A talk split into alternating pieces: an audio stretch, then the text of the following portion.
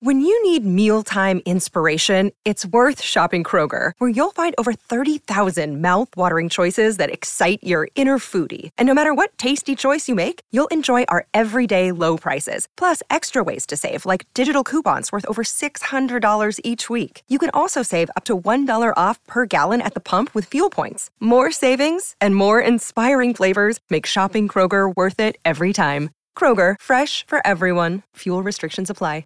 If you're struggling to lose weight, you've probably heard about weight loss medications like Wegovy or Zepbound, and you might be wondering if they're right for you.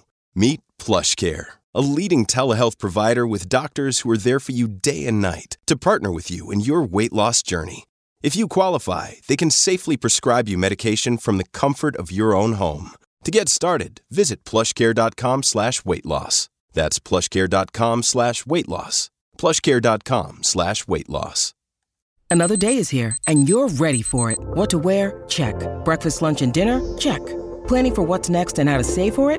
That's where Bank of America can help.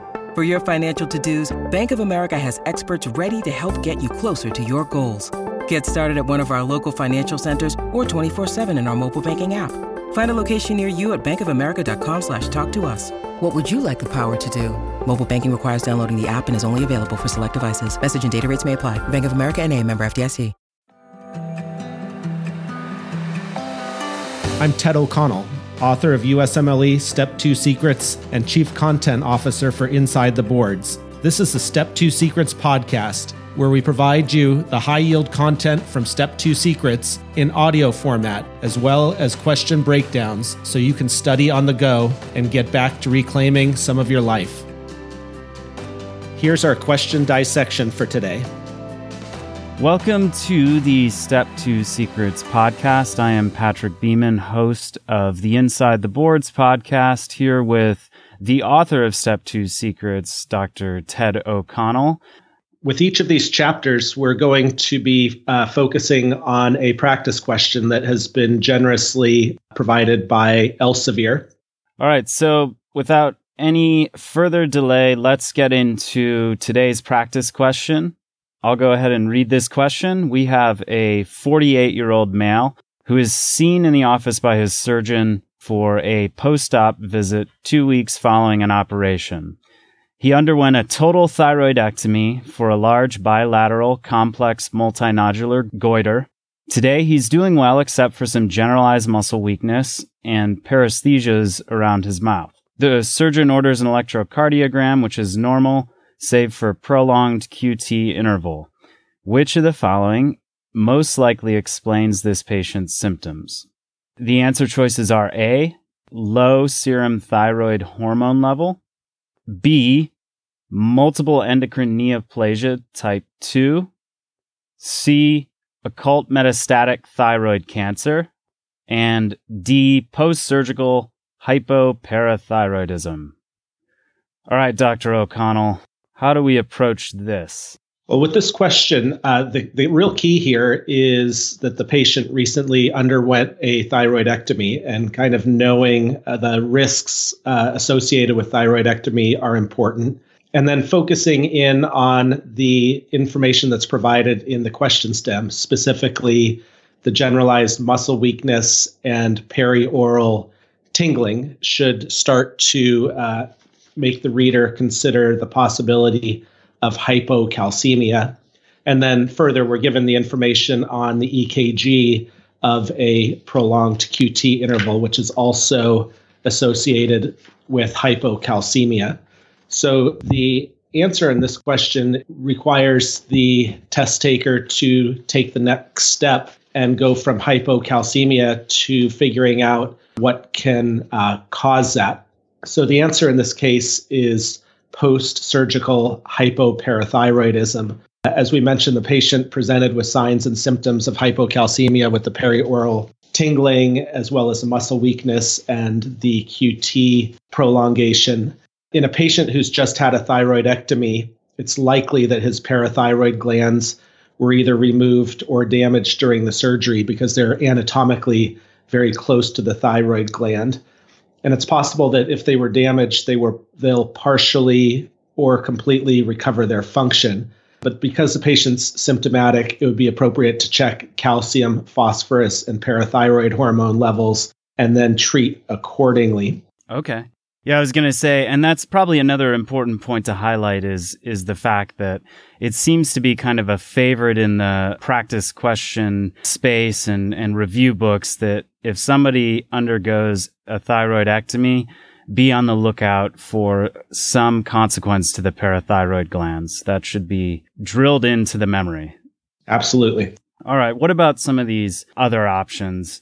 Probably the most attractive distractor given the history would be choice A, which was low serum thyroid hormone levels. Thyroid hormone is produced by the thyroid gland. So if you have a thyroidectomy, it's very likely you will have low serum thyroid hormone levels. Anything else to say about that besides maybe that patients who undergo thyroidectomy are going to be on lifelong thyroid hormone replacement? Yes, after a, a total thyroidectomy, uh, the patient will require lifelong thyroid hormone replacement. And as you said, even if the dosing were inadequate, that would not lead to hypocalcemia.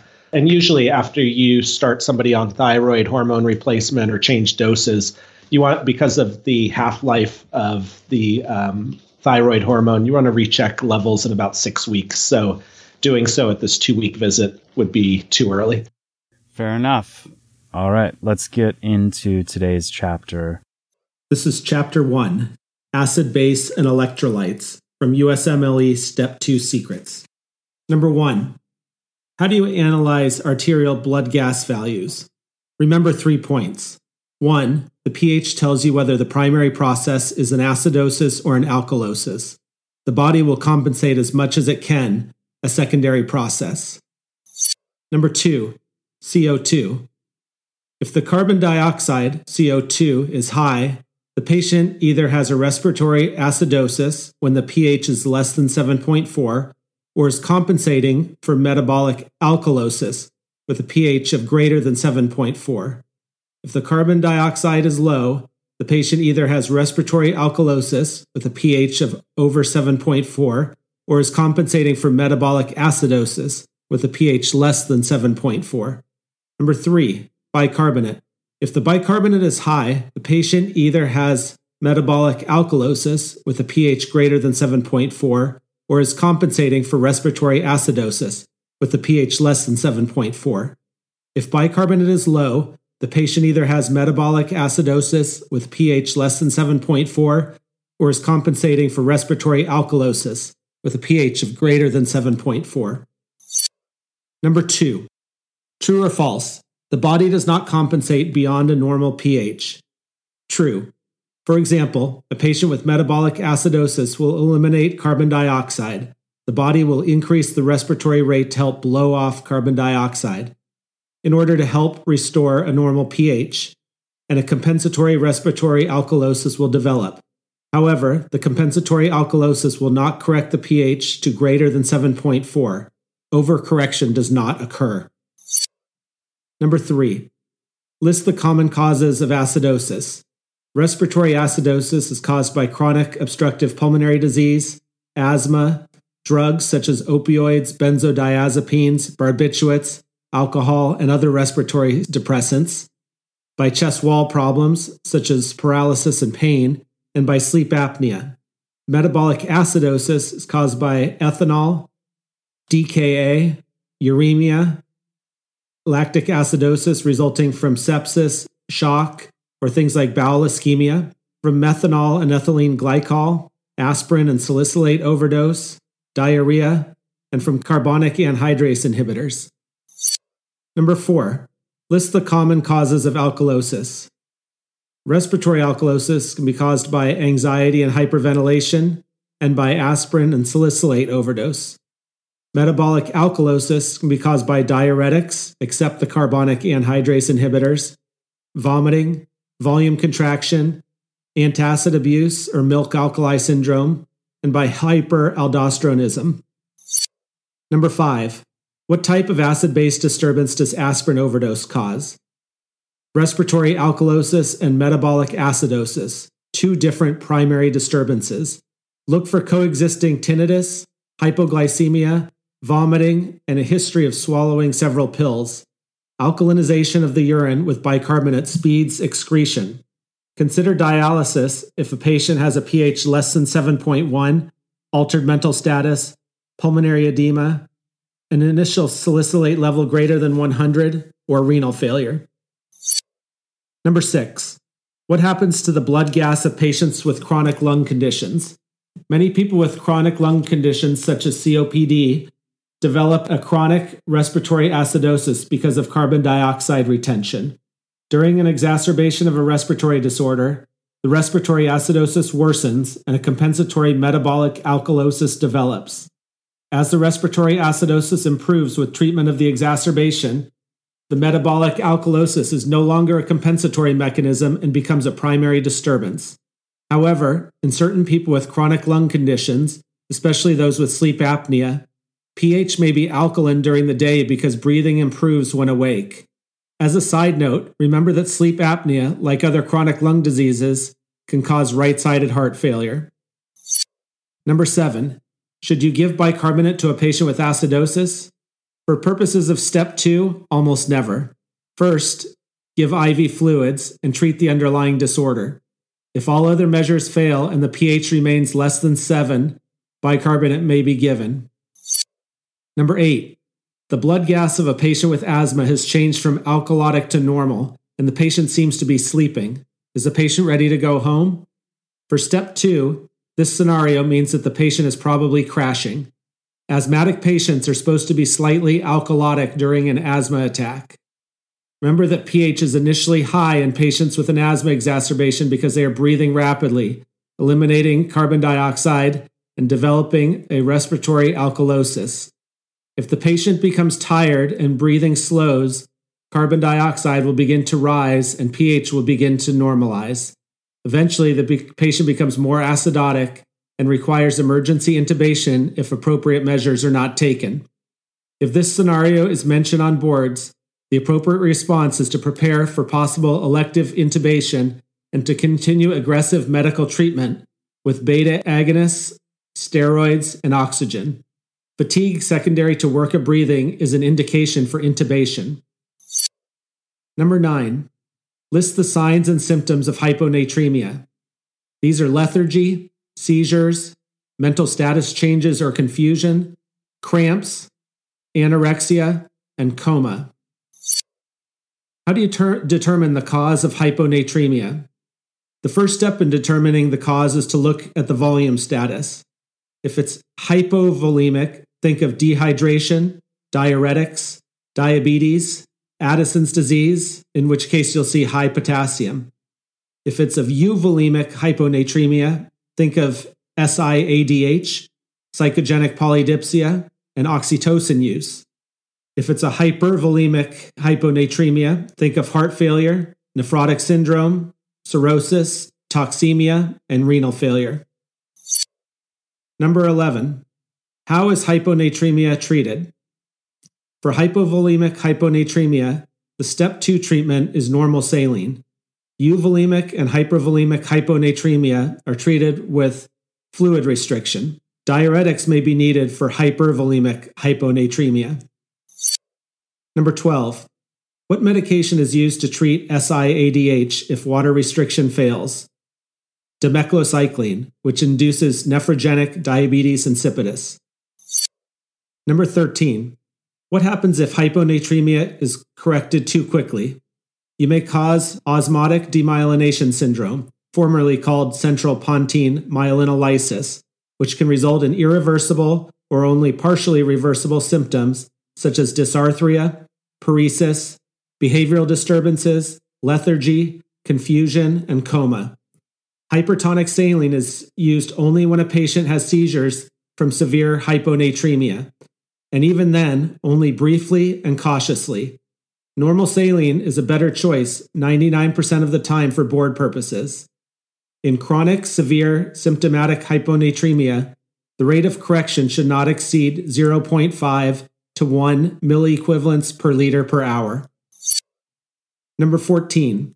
What causes spurious or false hyponatremia? Hyperglycemia. Once the glucose is over 200 milligrams per deciliter, the sodium decreases by 1.6 milliequivalents per liter for each rise of 100 milligrams per deciliter in glucose. Make sure you know how to make this correction. Hyperproteinemia can also do it, and so can hyperlipidemia. In these instances, the lab value is low, but the total body sodium is normal.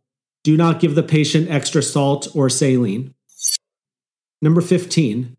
What causes hyponatremia in postoperative patients? The most common cause is the combination of pain and narcotics, causing SIADH, with overaggressive administration of IV fluids. A rare cause that you may see on the USMLE is adrenal insufficiency, particularly in a patient who is on chronic steroids and had medication stopped before surgery. In this instance, potassium is high and the blood pressure is low. Number 16. What is the classic cause of hyponatremia in pregnant patients about to deliver? Oxytocin, which has an antidiuretic hormone like effect. Number 17. What are the signs and symptoms of hypernatremia? Basically, the same as the signs and symptoms of hyponatremia mental status changes or confusion, seizures, hyperreflexia, and coma. Number 18. What causes hypernatremia? The most common cause is dehydration, free water loss, due to inadequate fluid intake relative to bodily needs. Watch for diuretics, diabetes insipidus, diarrhea, and renal disease, as well as iatrogenic causes, such as administration of too much hypertonic IV fluid. Sickle cell disease, which may lead to renal damage, and isosthenuria, the inability to concentrate urine, is a rare cause of hypernatremia, as are hypokalemia and hypercalcemia, which also impair the kidney's concentrating ability. Number 19. How is hypernatremia treated? Treatment involves water replacement, but the patient is often severely dehydrated. Therefore, normal saline is used most frequently. Once the patient is hemodynamically stable, he or she is often switched to D5 half normal saline. 5% dextrose in water should not be used for hypernatremia. Number 20. What are the signs and symptoms of hypokalemia? Hypokalemia causes muscular weakness, which can lead to paralysis and ventilatory failure, when smooth muscles are also affected, patients may develop ileus and or hypotension. Best known and most tested, however, is the effect of hypokalemia on the heart. Electrocardiogram findings include loss of the T wave or T wave flattening, the presence of U waves, premature ventricular and atrial complexes, and ventricular and atrial tachyarrhythmias. Number 21. What is the effect of pH on serum potassium? Changes in pH cause changes in serum potassium as a result of cellular shift. Alkalosis causes hypokalemia, whereas acidosis causes hyperkalemia. For this reason, bicarbonate is given to severely hyperkalemic patients. If the pH is deranged, normalization will most likely correct the potassium derangement automatically without the need to give or restrict potassium. Number 22. Describe the interaction between digoxin and potassium. The heart is particularly sensitive to hypokalemia in patients taking digoxin. Potassium levels should be monitored carefully in all patients taking digoxin, especially if they are also taking diuretics, a common occurrence. Number 23. How should potassium be replaced? Like all electrolyte abnormalities, hypokalemia should be corrected slowly. Oral replacement is preferred, but if the potassium must be given intravenously for severe derangement, do not give more than 20 milliequivalents per hour. Put the patient on an EKG monitor when giving IV potassium because potentially fatal arrhythmias may develop. Number 24. When hypokalemia persists even after administration of significant amounts of potassium, what should you do? Check the magnesium level. When magnesium is low, the body cannot retain potassium effectively. Correction of a low magnesium level allows the potassium level to return to normal. Number 25. What are the signs and symptoms of hyperkalemia? Weakness and paralysis may occur, but the cardiac effects are the most tested. EKG changes in order of increasing potassium value include tall peaked T waves, widening of the QRS, prolongation of the PR interval, loss of P waves, and a sine wave pattern on the EKG. Arrhythmias include asystole and ventricular fibrillation. Number 26. What causes hyperkalemia? Renal failure, either acute or chronic. Severe tissue destruction, because potassium has a high intracellular concentration. Hypoaldosteronism, watch for hyporeninemic hypoaldosteronism in diabetes.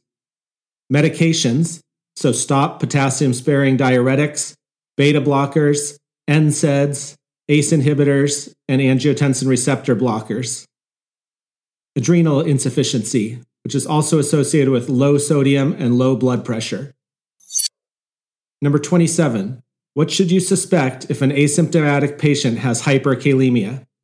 With hyperkalemia, the first consideration, especially if the patient is asymptomatic and the EKG is normal, is whether the lab specimen is hemolyzed. Hemolysis causes a false hyperkalemia due to high intracellular potassium concentrations. Repeat the test. Number 28. The specimen was not hemolyzed. What is the first treatment?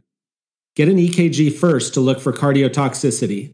In general, the best therapy for hyperkalemia is decreased potassium intake and administration of oral sodium polystyrene resin called Kayexalate. But if the potassium level is greater than 6.5 or cardiac toxicity is apparent, there's more than peaked T waves, immediate intravenous therapy is needed. First, give calcium gluconate, which is cardioprotective, although it does not change the potassium levels. Then give sodium bicarbonate, because alkalosis causes potassium to shift inside cells. And also give glucose with insulin, because insulin also forces potassium inside cells, and the glucose prevents hypoglycemia with the insulin administration. Beta 2 agonists also drive potassium into cells and can be given if the other choices are not listed on the exam. If the patient has renal failure or initial treatment is ineffective, prepare to institute dialysis emergently. Number 29. What are the signs and symptoms of hypocalcemia? Hypocalcemia produces neurologic findings, the most tested of which is tetany. Tapping on the facial nerve at the angle of the jaw elicits contraction of the facial muscles, called Chvostek's sign. An inflation of a tourniquet or blood pressure cuff elicits hand muscle carpopedal spasms, called Trousseau sign. Other signs and symptoms are depression, encephalopathy, dementia, laryngospasm, and seizures. The classic EKG finding is QT interval prolongation. Number 30. What should you do if the calcium level is low? Check the albumin and correct the calcium as necessary to account for hypoalbuminemia. Remember that hypoproteinemia, that is, low albumin, of any etiology can cause hypocalcemia because the protein bound fraction of calcium is decreased.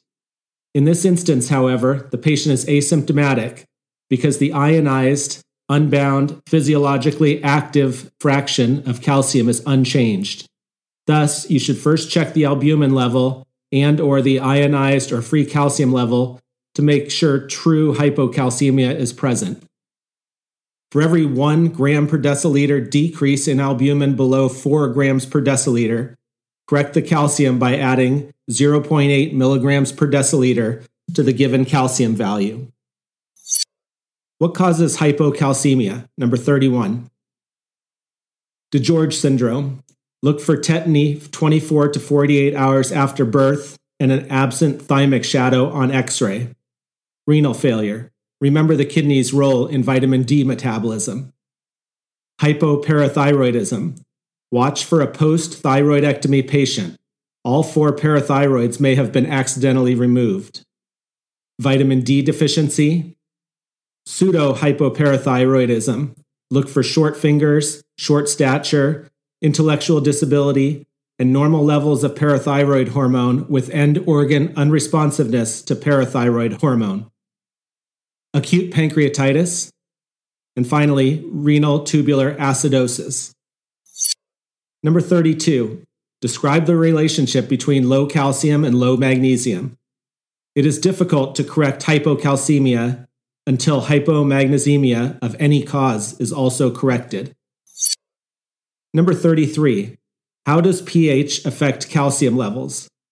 Alkalosis can cause symptoms similar to hypocalcemia through effects on the ionized fraction of calcium. Alkalosis causes calcium to shift intracellularly. Clinically, this scenario is most common with hyperventilation anxiety syndromes, in which the patient eliminates too much CO2, becomes alkalotic, and develops perioral and extremity tingling. Treat by correcting the pH. Reduce anxiety if hyperventilation is the cause. Number 34. Describe the relationship between calcium and phosphorus. Phosphorus and calcium levels usually go in opposite directions. When one goes up, the other goes down. Derangements in one can cause problems with the other. This relationship becomes clinically important in patients with chronic renal failure, in whom you must not only try to raise calcium levels with vitamin D and calcium supplements, but also restrict or reduce phosphorus. Number 35. What are the signs and symptoms of hypercalcemia? Hypercalcemia is often asymptomatic and discovered by routine lab tests. When symptoms are present, recall the following rhyme bones, stones, groans, and psychiatric overtones. For bones, bone changes such as osteopenia and pathologic fractures can occur. Stones stand for kidney stones and polyuria. Groans is for abdominal pain, anorexia, constipation, ileus, nausea, and vomiting. And psychiatric overtones is for depression, psychosis, and delirium or confusion. Abdominal pain may also be due to peptic ulcer disease and or pancreatitis, both of which have an increased incidence with hypercalcemia. The EKG classically shows QT interval shortening when hypercalcemia is present. Number 36. What causes hypercalcemia? Hyperthyroidism is the most common cause of hypercalcemia in outpatients. In inpatients, the most common cause is malignancy. Check the parathyroid hormone or PTH level to differentiate hyperparathyroidism from other causes. Other causes include vitamin A or D intoxication, sarcoidosis, thiazide diuretics, familial hypocalciuric hypercalcemia. Look for low urinary calcium, which is rare with hypercalcemia. And finally, immobilization.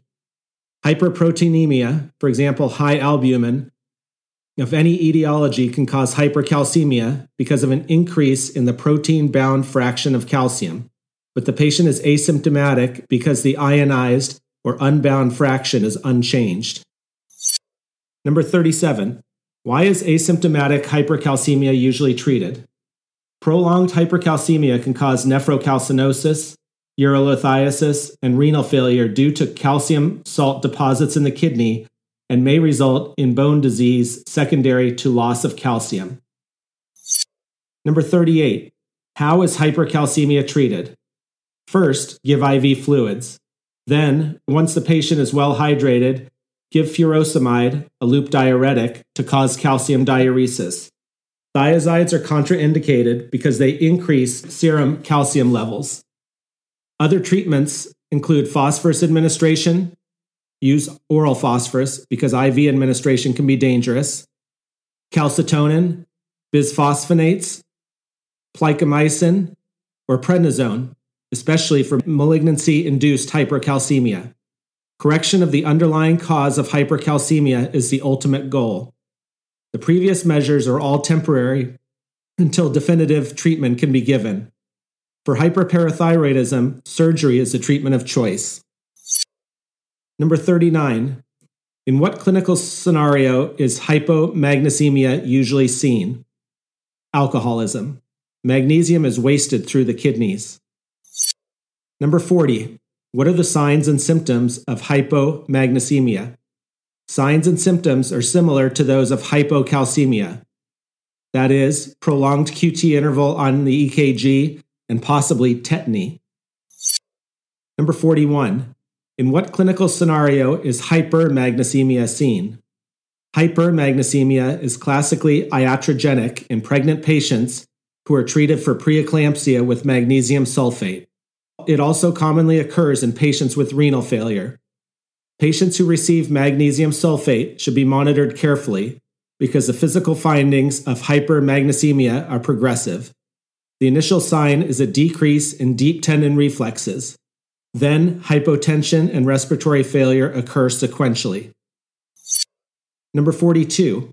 How is hypermagnesemia treated? First, stop any magnesium infusion.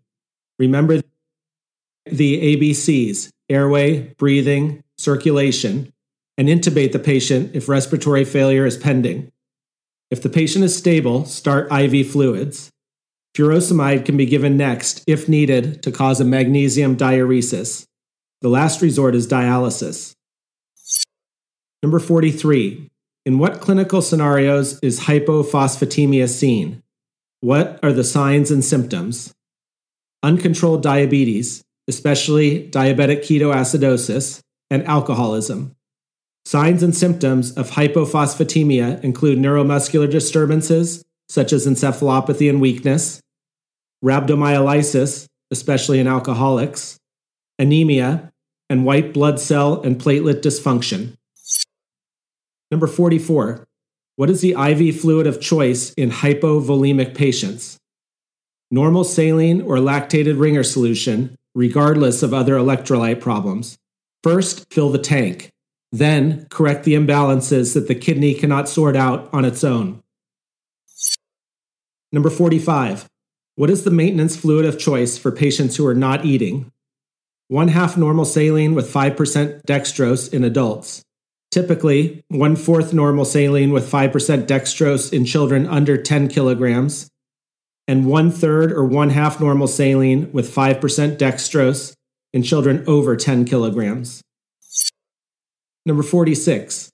Should anything be added to the IV fluid for patients who are not eating? Yes, potassium chloride, 10 or 20 milliequivalents, is usually added to a liter of IV fluid each day to prevent hypokalemia, assuming that the baseline potassium level is normal. That's the end of this chapter. A big thank you to Elsevier Incorporated, my publishing company behind USMLE Step 2 Secrets, for allowing us to put out this book in audio format. Please check out the other Inside the Boards podcasts over at InsideTheBoards.com, including the main Inside the Boards podcast and the Inside the Boards Study Smarter series for question breakdowns and tips on getting through medical school. And with that, we wrap up today's episode of USMLE Step 2 Secrets. Hi, this is Ted O'Connell. I just wanted to let you know real quick that when the time comes for you to begin studying for the USMLE Step 3, we actually now have a USMLE Step 3 subscription podcast. So I encourage you to check that out over at medprep2go.com. We have sample episodes available. And even if you're studying for Step 2, you may actually find some of this content uh, really useful for your studies. So please do check it out.